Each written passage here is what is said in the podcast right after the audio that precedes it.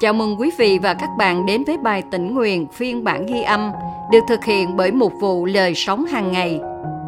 Bài suy gẫm hôm nay của chúng ta có tựa đề Đừng nói không thể. Dựa trên phân đoạn kinh thánh nền tảng được chép trong suốt Egypto ký, chương 3 từ câu 7 đến câu 10 và chương 4 từ câu 10 đến câu 15. Đức Giê-hô-va phán: Ta đã thấy rõ nỗi khốn khổ của dân ta tại Ai Cập và đã nghe thấu tiếng họ kêu than vì các đốc công. Phải, ta biết được nỗi đau đớn của họ. Ta ngự xuống để giải cứu dân này khỏi tay người Ai Cập, đem họ ra khỏi xứ ấy, đưa đến một vùng đất tốt đẹp và rộng rãi, đượm sữa và mật, tức là nơi ở của dân Canaan, dân Hethit, dân Amorit, dân Pheresit, dân Hevit và dân Jebusit. Này, tiếng kêu than của dân Israel đã thấu đến ta. Ta đã thấy người Ai Cập áp bức họ như thế nào. Vậy bây giờ, hãy lại đây. Ta sẽ sai con đến Pharaon để con đem dân ta là dân Israel ra khỏi Ai Cập.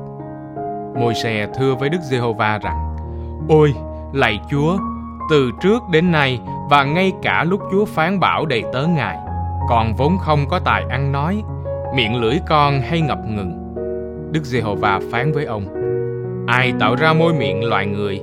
Ai đã làm cho con người thành câm, thành điếc, thành sáng, thành mù? Chẳng phải bởi ta là Đức Giê-hô-va đó sao? Vậy bây giờ hãy đi đi, ta sẽ ở với miệng con và dạy con những lời phải nói. Môi xe thưa: Ôi lạy Chúa, xin Chúa sai người khác. Đức Giê-hô-va nổi giận với môi xe, ngài phán: Chẳng phải Aaron, người Lê Vi, là anh con đó sao? Ta biết người ấy có tài ăn nói. Kìa, anh ta đang đến gặp con đó. Gặp được con, lòng anh ta sẽ vui lắm. còn hãy nói với anh con và sắp đặt lời lẽ vào miệng anh ta.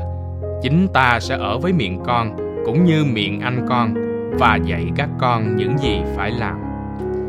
Và câu kinh thánh hôm nay chúng ta cần ghi nhớ được chép trong suốt Egypto ký chương 4 câu 12 Vậy bây giờ hãy đi đi.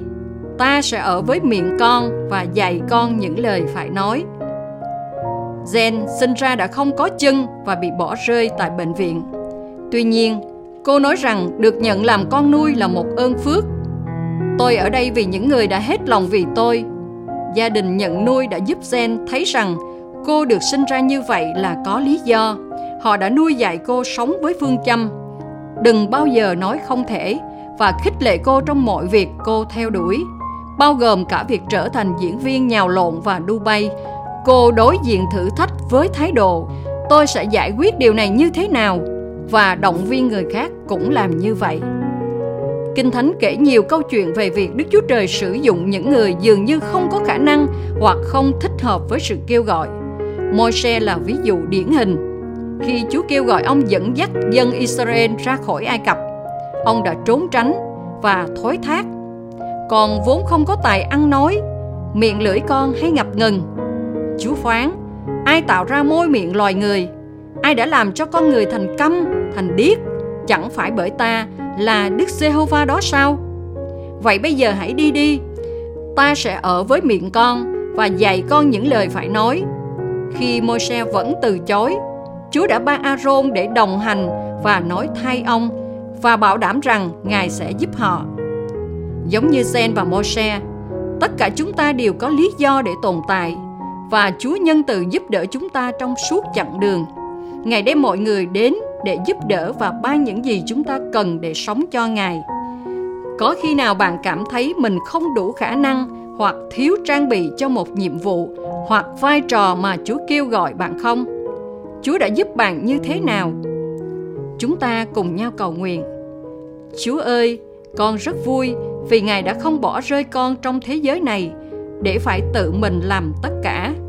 Con cảm ơn tình yêu và sự hướng dẫn của Ngài, cũng như những người mà Ngài đặt để trong cuộc đời con. Amen. Cảm ơn quý vị và các bạn đã lắng nghe phiên bản ghi âm bài tỉnh nguyện hôm nay – Chương trình được thực hiện bởi một vụ lời sống hàng ngày.